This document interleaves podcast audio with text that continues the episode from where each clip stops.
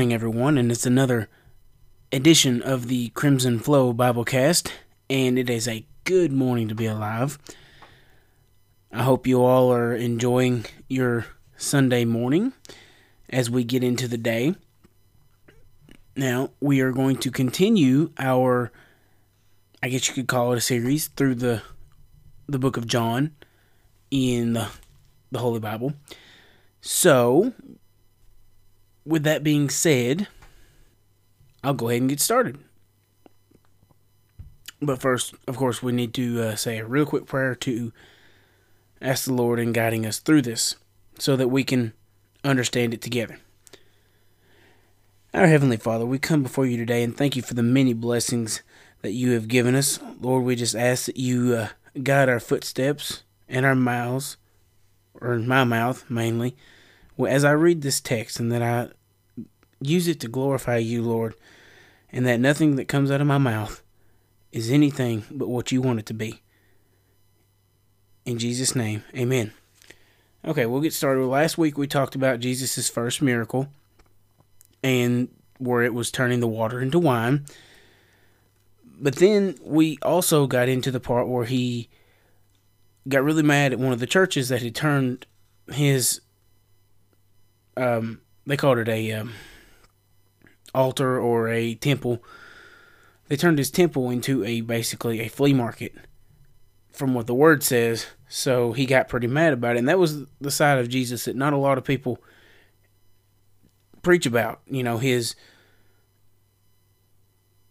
where he is a just God. He's he's he is fair to everybody and if it's against the his rules then he gets pretty mad about it. I mean, that's the only thing he gets mad about is when when somebody breaks the laws that he has set upon us. So we'll get uh, on through here, but always remember he is willing to forgive us. That's the big thing. He is willing to forgive us if we change our life to him. So we'll keep on reading here, and we'll start with chapter 3. And it says, There was a man of the Pharisees named Nicodemus, a ruler of the Jews. The same came to Jesus by night and said to, unto him, Rabbi, we know that thou art a teacher come from God, for no man can do these miracles without that thou doest, except God be with him. Now, of course, for those of you don't that don't know, a rabbi is essentially like a Jewish priest, and so they see him because obviously the death, burial, and resurrection has not happened yet. So they see him as more of a like a rabbi than they do like a um, actual Messiah, which he is obviously, but they don't know that at the time. So we'll keep on going here. In verse 3 it says, Jesus answered and said unto him, Verily, verily, I say unto thee, except a man be born again, he cannot see the kingdom of God. And that essentially just says that you know, it states that we are born of the devil, that our flesh is of the devil, and that we must be born again, become a new creature in Christ. And he's just kind of reiterating that here, and it just says, unless you become born again, you cannot see the kingdom of God. I mean, that's just plain and simple. So it says, Nicodemus saith unto him, How can a man be born when he is old? Can he enter the the second time into the mother's womb and be born?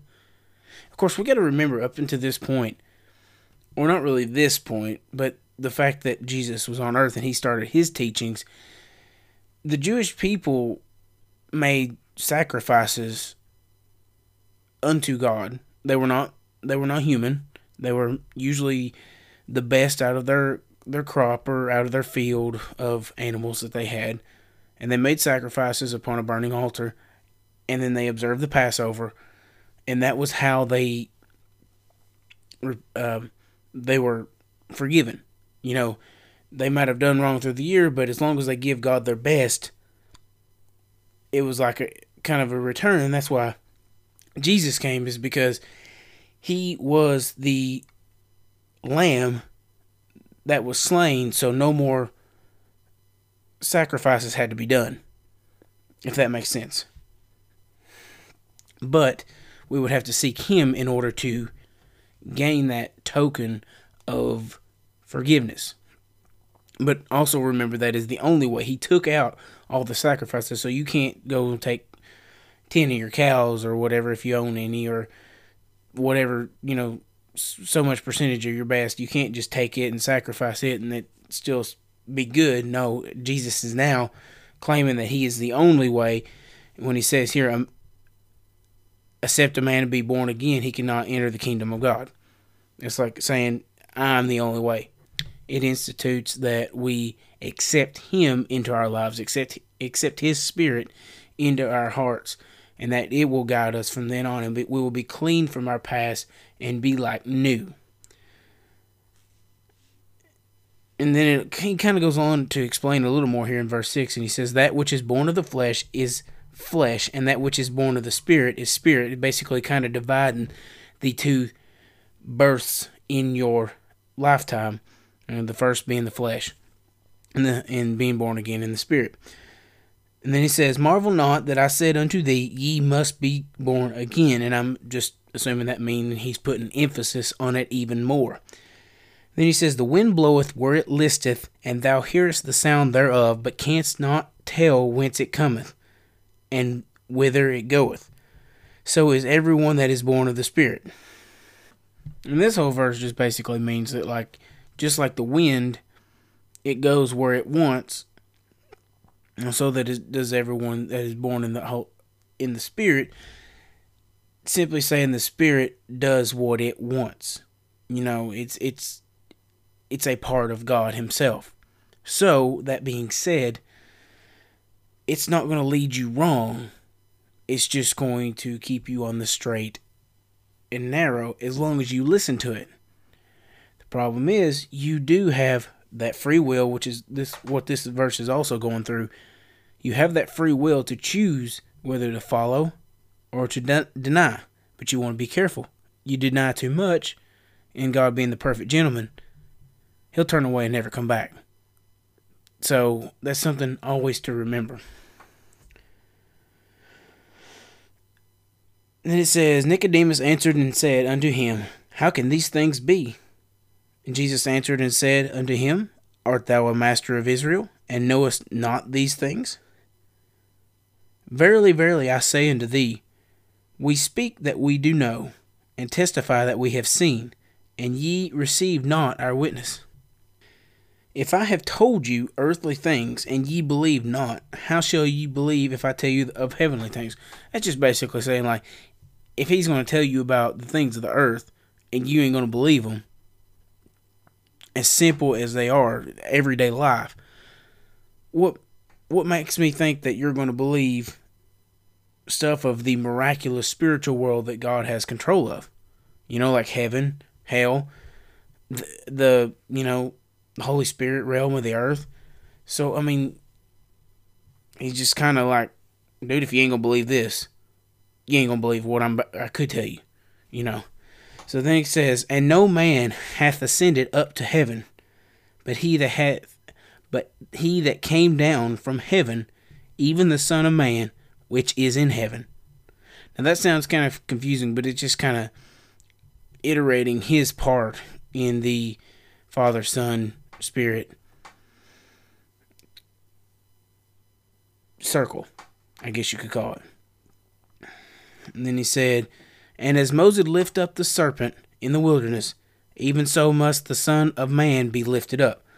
He's just kind of prophesying how he's going to be resurrected from the dead. That, that whosoever believeth in him should not perish but have eternal life again, reiterating that if you believe in Jesus and truly believe in Him, you will have everlasting or eternal life. And then here comes John 3:16, the most used probably Bible verse in the whole entire world. And it says, For God so loved the world that he gave his only begotten Son, that whosoever believeth in him should not perish, but have everlasting life. Then, to go on, because we always need to keep in context of where that verse came from, for God sent not his Son into the world to condemn the world, but that the world through him might be saved. People leave that part out, but that is a very important part because, you know, we as Christians have have work to do. You know, it's not just a hey, I got that token, now I can live my life. No, we have to be obedient to God, be at his call. You know, every day we need to wake up and think, God, what do you want me to do today? How can I be a servant to you? Because, of course, He's going to let us live our life. But if you're born again, you're not going to want to do the bad things, the things that would make Him angry. You know, you're not going to want to do that. You're going to want to try to please Him in any way you can because you know what He did for you. So now you're trying to pay the le- the most that you can back. You know, obviously, the fact that He died for you 2,000 years ago, you're, you're not going to be able to do that now unless you're a martyr. But I mean, hope not, you know.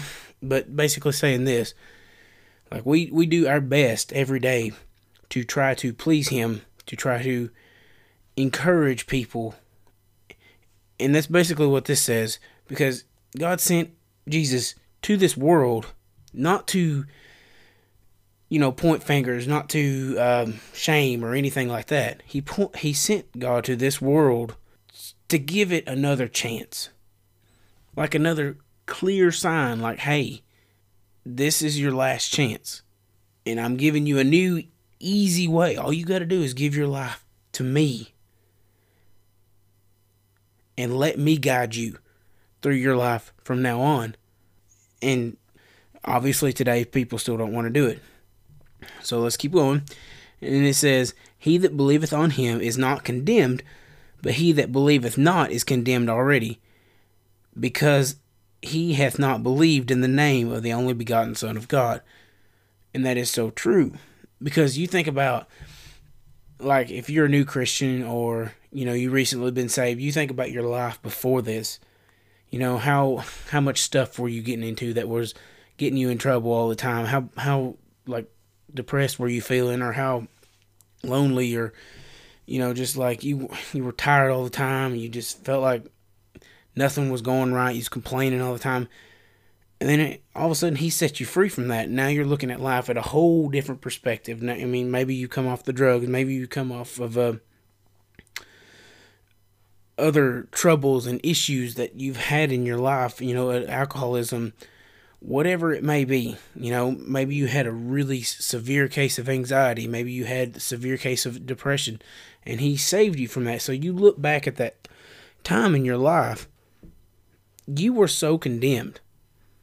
But now that you have called on God, you have asked God to bring you new life so that you could follow Him, and now you're free.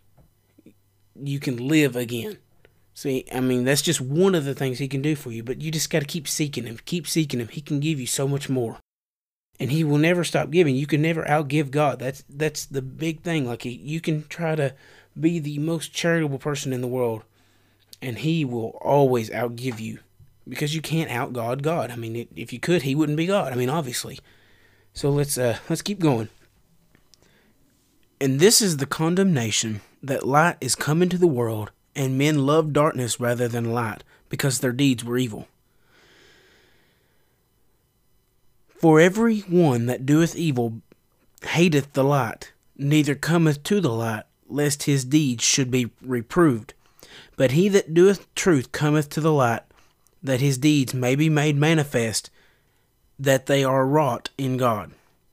Now, what this, to me, what I'm getting out of this is is we know that Jesus is light. He's he said that before, and that he has come to this world. So there, it says the condemnation is the light has come to this world to expel or reveal the darkness, and that men are lovers of darkness because we are we are followers of flesh, and this is also just talking about human, you know, human flesh and we are more prone, our flesh is more prone to go toward darkness than the light. But our souls and our spirits, they are of God and they have a natural tendency to want to seek the light, so to speak, in this context. So it basically go back goes back and reiterates that we are born of the devil or the evil one, the wicked one, that as it calls it, and we must be born again, obviously.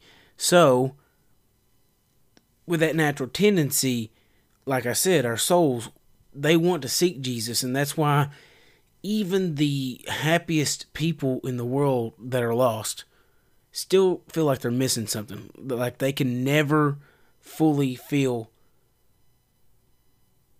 completely and utterly happy is because they have what some have called a God sized hole in their heart. And then it goes back and talks about also in like verse 20 it says for everyone that doeth evil hateth the light well obviously people that are doing wrong is going to hate people that are doing right because they, they, they feel convicted. You know, they feel, you know, that they don't want to do right. You know, they want to kind of live in the life that they're living and they don't want to get exposed. You know, obviously. So they don't want to come to the light because they don't want to give up their life. You know, their life is what they think is making them happy but they have no idea what kind of happiness they could have if they would just I don't want to say crossover, but you know, but just kind of accept, accept him in, in their heart, and they could be completely and utterly happy, and not need all this other material, worldly stuff. I mean, granted, we still have desires, and God understands that we have the desires of our heart. He understands that we are still fleshly beings and we will always have that tendency to want more, but we will always have what we need. And then it goes on, but he that doeth truth cometh to the light. So these people, you know, once they start doing, or being honest, I should say, they start living honestly and everything, they come to the light and they, they you know, get this blessing that has been promised to them, all their deeds, their wicked deeds and everything will be made clear. It says made manifest, which means made apparent, made obvious, and made clear. And then they are wrought in God. And basically, what that says is they're in the past. God sees them in the past, He forgives, and they are no longer visible to Him. He no longer sees them they are no longer going to ever come back up to haunt you because he says those things are in the past. And Titus 1 2 says God cannot lie. So if he says it right here, then it's going to be forever. And then it's, in verse 22 goes on, and says, After these things came Jesus and his disciples into the land of Judea, and there he tarried with them and baptized. So he goes on to baptize people. And John also was baptizing in Aenon near Salim because there was much water there, and they came and they were baptized. So more people got baptized. For John was not yet cast into prison. Uh oh. Then there arose a question between some of John's disciples and the Jews about purifying. And they came unto John and said unto him, Rabbi, he that was with thee beyond Jordan, to whom thou bearest witness, behold, the same baptizeth, and all men come to him. John answered and said, A man can receive nothing except it be given him from heaven. Ye yourselves bear me witness that I said, I am not the Christ, but that I have that I am sent before him. He that hath the bride is the bridegroom. But the friend of the bridegroom, which standeth and heareth him, rejoiceth greatly, because of the bridegroom's voice, This is my joy, therefore it's fulfilled. I think right through here, he's just kind of going back and amplifying how great Jesus was, or is, I should say. And then he says, He must increase, but I must decrease. He that cometh from above is above all, and he that is of the earth is earthly, and speaketh of the earth. He that cometh from heaven is above all. And what he has seen and heard that he testifieth, and no man receiveth his testimony. He that hath received his testimony hath set to his seal that God is true. For he whom God hath sent speaketh the words of God, for God giveth not the Spirit by measure unto him.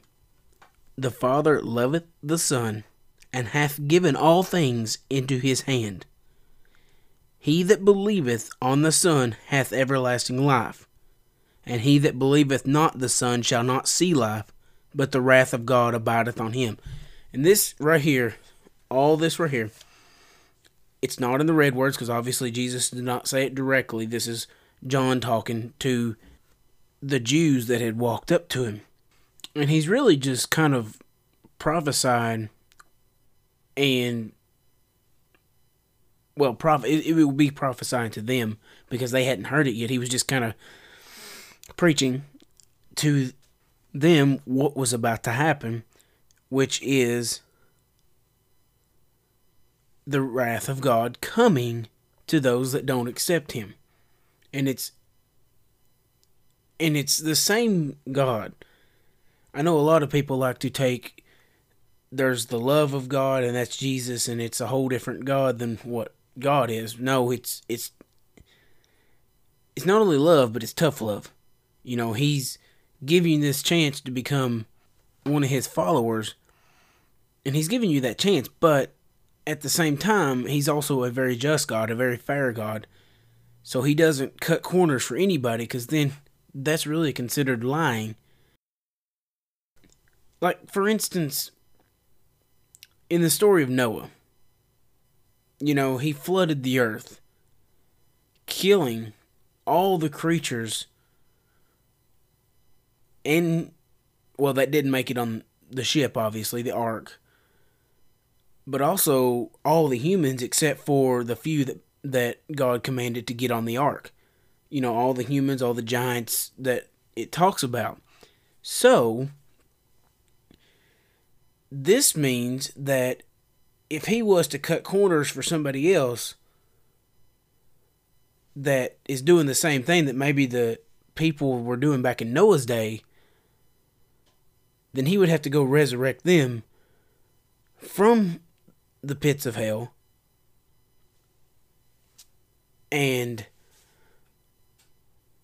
forgive them, even if they didn't ask for it. So, I mean, he's not going to do that because he is a just God. He is set in his ways, and he will not, he's not flexible, in other words. But he is very compassionate. He cares. He loves. I mean, he died for you. What more can you ask for? You know, John here is just really emphasizing the importance of God when he's talking to these Jews that, uh, you know, this guy that is sent from heaven, he is above all. The king of the Jews, everything. He's he's the supreme being. You know, nothing is above him. So this makes an excellent title for this episode. And I think I'm going to call it The Divinity of Jesus just because this whole chapter here really exclamates how divine he is, how important he is, how up there on the scale he really is. That, you know, like I said earlier, you know, nothing can go to the kingdom of God except through him, you know, his blood. But it also states that those who don't will see the wrath of God and the judgment of God later on. So that's just going to wrap this up today. Uh, next week, we will continue with chapter 4. Um, looks like it's uh, a little bit longer than this one, uh, but it does have a lot of words spoken by Jesus himself. But don't don't let the red words confuse you. Uh, be, simply because yes, they are the words that Jesus spoke, but as it states in John chapter 1 verse 1 it says in the beginning was the word and the word was with God and the word was God. So we take that to mean that all of this scripture every part of the Bible was wrote by God himself, which is Jesus at the same time. So we cannot say that Jesus' words which are in the red are any more important than the words which are in black even though they tell more of a historical you know, the kind of the, what's going on, but they are still empowered by the Holy Spirit that was put on these people that wrote the original text, and also, which is the same Holy Spirit that was put in people that filled people that translated it to the English language so that all could understand it that knew English. And then, of course, from then on, it got transferred into other languages. And a lot of people don't realize that the reason it was translated into English by King James was because at that time the Catholics are the, were the only ones that knew the Latin and the Hebrew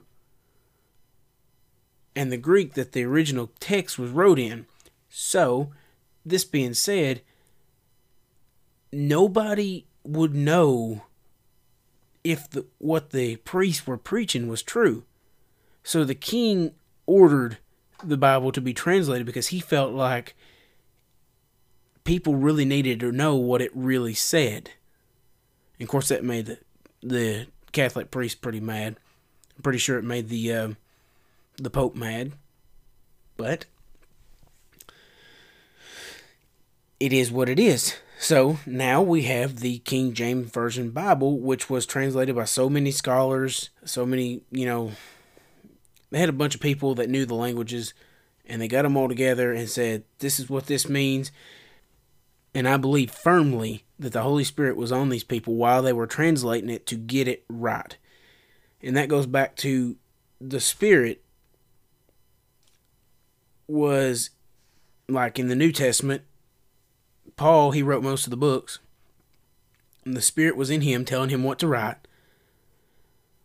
Most of his, the the books of the, uh, that he wrote were from a jail cell. You know, he just kind of wrote letters and sent them out secretly.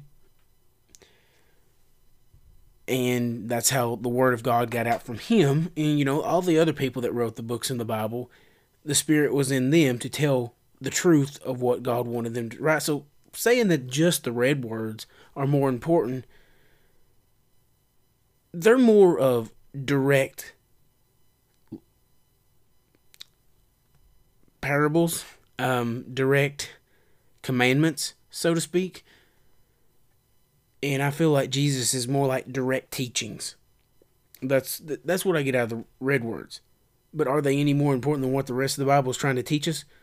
No, because it's all the same the Bible does not contradict itself. If you read it enough, you'll find that out.